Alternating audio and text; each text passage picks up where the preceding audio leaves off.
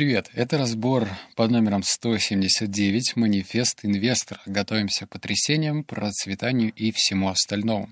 В этом выпуске тебя ждет 9 выводов и, наверное, мой уставший тон, потому что я только что записал еще других три подкаста, так что не расстраивайся. Есть другие подкасты, где я более энергичен и стреляю фактами, как пулями. Книжный бухтеж на эту тему перед выводами. Знаешь, я безумно благодарен, что я дорос до этих книг, связанных с инвестициями. Я помню, как лет, наверное, шесть или семь ехал в маршрутке и читал книгу Уоррена Баффета, которую не он, конечно, написал. Она называлась, типа, «Как превратить 100 долларов в 50 миллиардов» или как-то так, точно я не помню. И я, конечно же, ни хрена не понял. Более того, я был так далек от инвестиций, от инвестирования, мне казалось, что это дикий, тайный, страшный лес. И я в нем, человечек, в маршрутке точно не умещусь. Так и было. Но сейчас я решил потихонечку влазить в тему инвестиций. Я не буду тебе греть голову, что это хорошо или что это плохо. Более того, то, что я буду тебе бухтеть с твоей ушки, не будет и не должно являться какой-то финансовой рекомендации — это просто выводы из книги. Мне кажется, они будут полезны человеку, который заинтересуется о том, как не только сохранить, но и приумножить, если ему повезет, свои деньги. Мне это интересно. А, ну еще я постарался сделать так, чтобы выводы не были скучными и в то же время поучительными. А, еще, знаешь, подожди, это нужно проговорить. Я как-то в предыдущем перед предыдущим подкасте сказал, что я решил заниматься инвестициями, и мне начали люди писать в личку, типа, чувак, я там вообще супер крутой финансовый аналитик, доверь мне свои деньги, мы там их приумножим. Стопе. Эта книга скажет, точнее, даст тебе ответ, что этим людям не стоит доверять. Ну, по крайней мере, я автор склонен верить. Вывод первый. Успешному инвестору необходимы четыре качества. Во-первых, он должен испытывать интерес к процессу. В этом отношении финансы ничем не отличаются от плотницкого дела, судоводства или воспитания детей. Если управление капиталом не доставляет вам удовольствия, результаты будут плачевны. А большинству людей, увы, это занятие доставляет не больше удовольствия, чем визит к стоматологу. Ответь на этот вопрос. Интересно ли тебе вообще думать о приумножении денег? Ну, знаешь, без таких вот дрожи в коленках, типа «надо приумножить». Второе. Во-вторых, инвестор должен неплохо владеть математикой. Речь идет не просто об азах арифметики и алгебры или способности разбираться в таблицах и ведомостях, чтобы освоить теорию инвестиций. Нужно знать законы теории вероятности и владеть практическими навыками в области статистики. К сожалению, как заметил в разговоре со мной лет 10 назад один финансовый обозреватель, даже обычные дроби переводят 90% населения в ступор. Uh, у меня с математикой все очень грустно, но при этом у меня в пыли лежит книга по теории вероятности, и, наверное, я ее пролистаю. Ну, так, чтобы хоть чуть-чуть понимать, что. В-третьих, инвестор должен на зубок знать финансовую историю от краха компании Южных морей до Великой депрессии. Увы, как мы скоро увидим, такие знания не могут похвастаться даже профессионалы. Эм, тут я не знаю, что добавить. Наверное, времени не хватит, чтобы изучать какие-то грандиозные провалы, но если ты слишком любишь свое дело, то время найдется.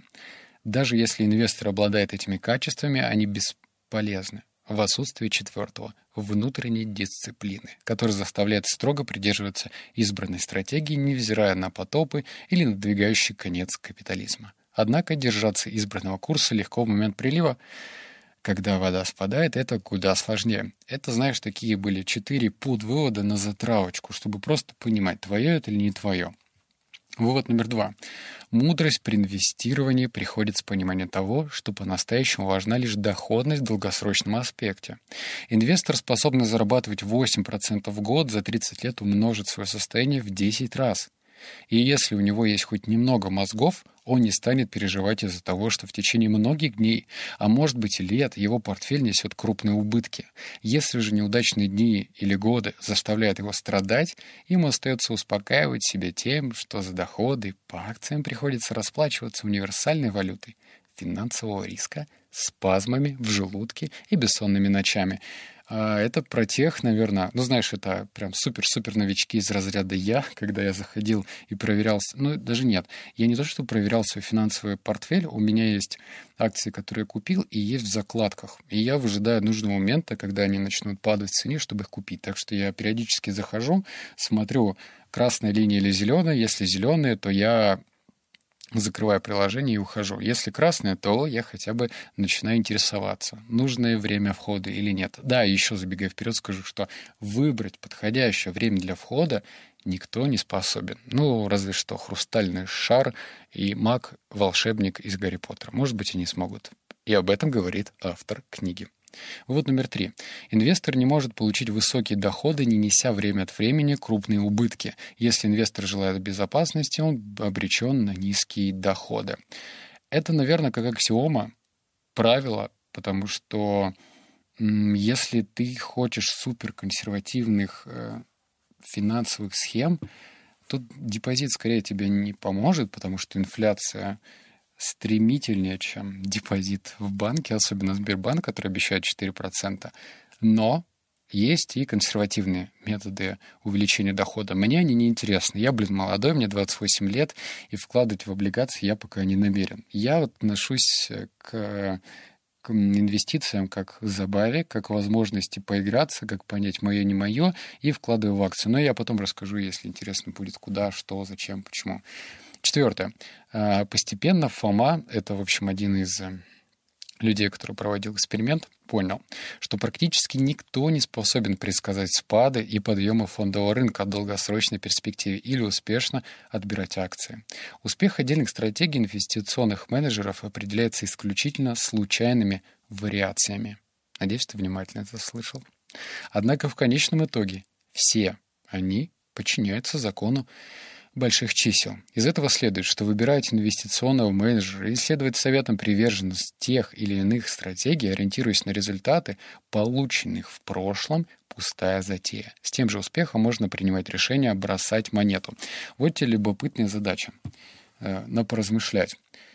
Предположим, ну, мы с тобой сидим в одной комнате, друг напротив друга, э, там стол, металлические и фонарь, который светит прямиком в этот стол. Я беру монету, обычную, там, 10 рублей, например, и подбрасываю ее 10 раз. 9 раз мне выпадает решка. С какой, какая вероятность того, что 10 раз мне выпадет орел? Еще раз, 9 раз мне выпала решка, а 10 выпадет орел. Какова вероятность в процентном соотношении? Вот Просто подумай три секунды. Сколько процентов ты мне даешь, что выпадет орел? Правильный ответ 50%. Даже если мне 99 раз выпала решка, то сотый раз мне в любом случае все равно предстоит 50%. Ну, при условии, что монета какая-нибудь, я не знаю, там не, не подпилена, а просто обычная монета. Вывод номер пять.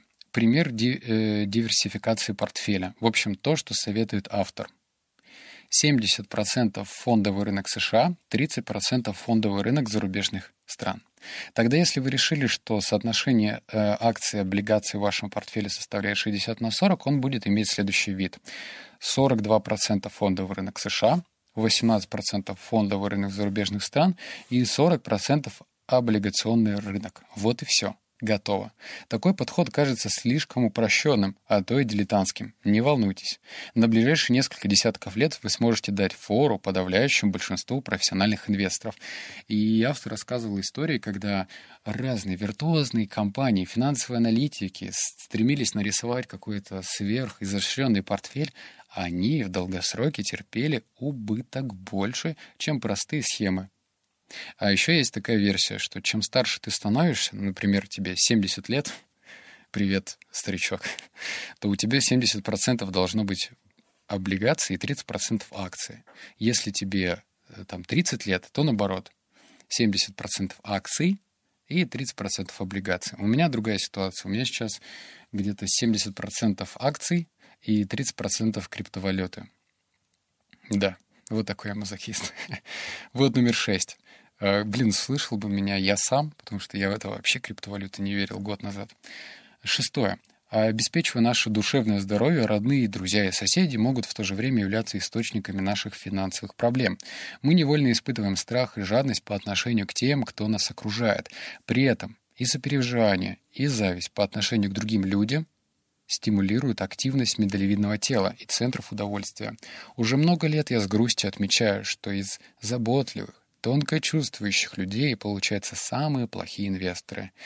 Их слишком сильно занимает чувство окружающих, и это мешает им относиться к процессу инвестирования разумно.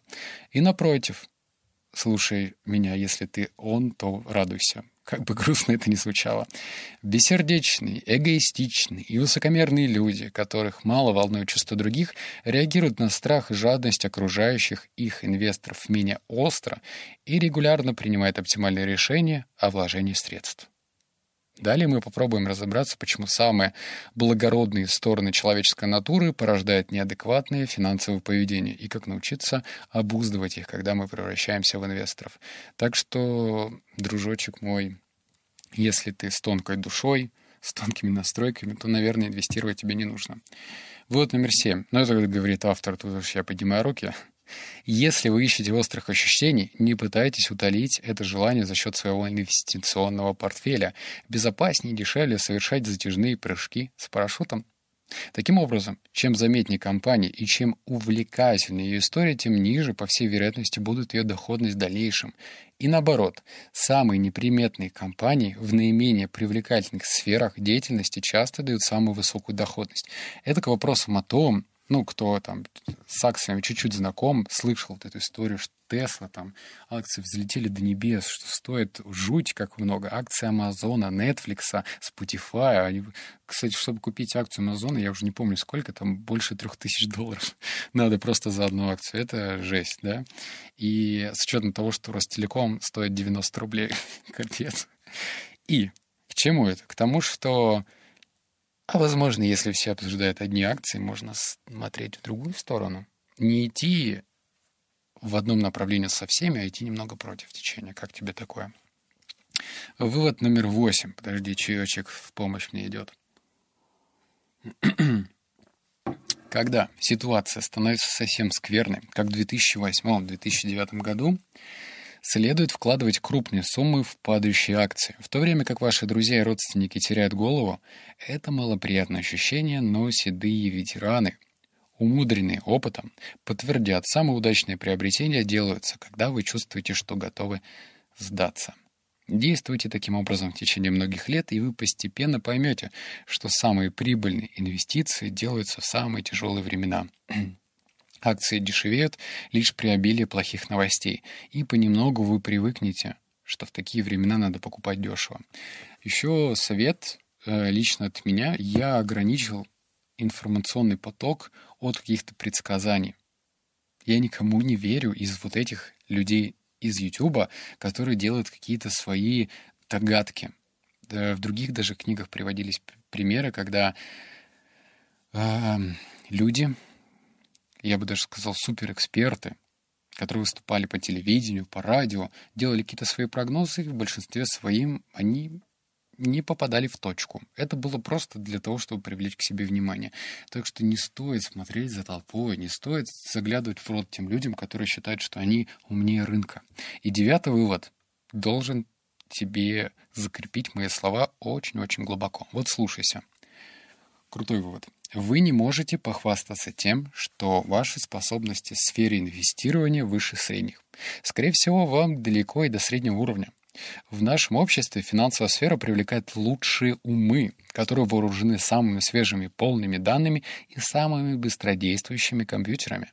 Всякий раз, Покупая или продавая акции или облигации, вы состязаетесь с армией отлично подготовленных и оснащенных профессионалов, и ваши шансы победить в этой игре не больше, чем войти в следующем сезоне в состав Нью-Йорк Янкис. Вот как сформулировал эту мысль Чарльз Эллис, один из самых авторитетных в мире инвестиционных консультантов. Есть лишь три способа победить в этой игре.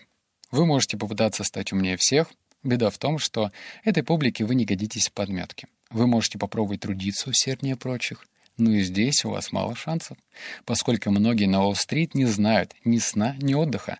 Далее он сказал буквально следующее.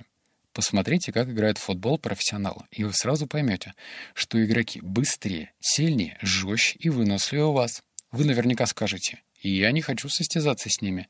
Однако 90% сделок на фондовом рынке приходится на институциональных участников, а половина из них заключает 50 крупнейшим инвестиционным компаниям. Их сотрудники отлично знают свое дело и напористо. Это умнейшие сукины дети, готовы работать до седьмого пота. Скажу вам больше, я тоже не желаю состязаться с ними. Если в эту игру не хотел играть сам Чарли Эллис, этого не стоит делать и вам. Однако Эллис утверждает, что существует третий, хотя непростой, путь к победе. Для этого нужно вкладывать средства в индексные фонды на долгий срок, или, по крайней мере, покупать, когда все остальные впадают в панику, и продавать, когда все остальные говорят желанием горят желанием купить. Таким образом, вы не вступаете в игру вовсе. Таков единственный возможный способ участвовать в ней. А, еще, знаешь, это будет вот это, пожалуй, мои рекомендации. Пожалуйста, пожалуйста, заклинаю тебя. Если на просторах Телеграма, интернета ты видишь какие-нибудь каналы, с финансовой грамотностью или с какими-то прогнозами. Не вступай в эту ерунду. Объясню тебе простую вещь. Смотри, люди, которые ведут э, телеграм-каналы, в большинстве своем случаев эм, преследуют корыстный интерес. И это, наверное, не будет для тебя супер большим откровением. Никто просто так свое время не тратит. Ну, логично, правда же? У меня тут в канале выходит реклама. Ты с этим, наверное, стремился. Она удаляется через 12-24 часа, но выходит реклама. В другой случае некоторые люди продают какие-то свои прогнозы. Про это полно роликов, что как делаются эти прогнозы. Например, делается подборка людей. Там условно 100 человек оплатили мне прогноз, ну, например, да, 50% людям я отправляю один прогноз, 50% другой. По теории вероятности кто-то получит правильный прогноз. Так? Так. Потом те люди, которые получили правильный... А, кто не получил неправильный прогноз, я говорю, сорян, извините, как бы вот не, не срослось. А те, кто получил правильных, я их еще отделю на, два, на две категории и высылаю, опять же, свой следующий прогноз — 20% такой, 20% другой. То есть понимаешь, да, логику? Прогнозы делаются, блин, пальцем в небо. Второй момент. Я увидел тоже такую интересную схему. Они пишут некоторые в Телеграме, что мы не продаем прогнозы. Оказывается, они делятся якобы результатами, где они подняли деньги. И эти проекты имеют реферальную ссылку. Реферальная ссылка — это значит, что если ты перешел по этой ссылке, поверил своему блогеру вот этому, который написал, я поднял 120% за три дня, и вложил туда деньги, то он по реферальной ссылке имеет с тебя процент. Вуаля, как устроен этот мир. Так что я бы сторонился всех этих финансовых телеграм-каналов, боясь их как огня. Они хотят заработать. Все очень понятно и просто. Либо продать свой тренинг, курс, либо какие-то свои прогнозы, либо заработать на том, как ты теряешь деньги. Короче, интересуйся сам. Уоррен Баффет, книга Уоррена Баффета научит тебя гораздо большему, чем вот эти странные люди с непонятными никами без фотографий в Телеграме. Ты должен сам быть любопытным. Если тебе это нравится, то все у тебя получится. Если не нравится, не надо этим заниматься. Мне просто захотелось попробовать. Это мое решение. Я подумал, что я просто пожалею, если я не попробую. И все. Вот такое мое решение. Да и к тому же, знаешь, я еще не нашел супер большой проект, в котором нужно было там, вливать все деньги. Найду, значит, поменяю свой курс. Не найду пока, значит, буду заниматься тем, чем я занимаюсь. Если вот эта последняя вещь, про которую я тебе рассказал, открыла для тебя глаза, то имей это в виду. Все, блин, корыстные. Вот так. Все, обнял, поцеловал, заплакал. Услышимся в следующем подкасте. Пока.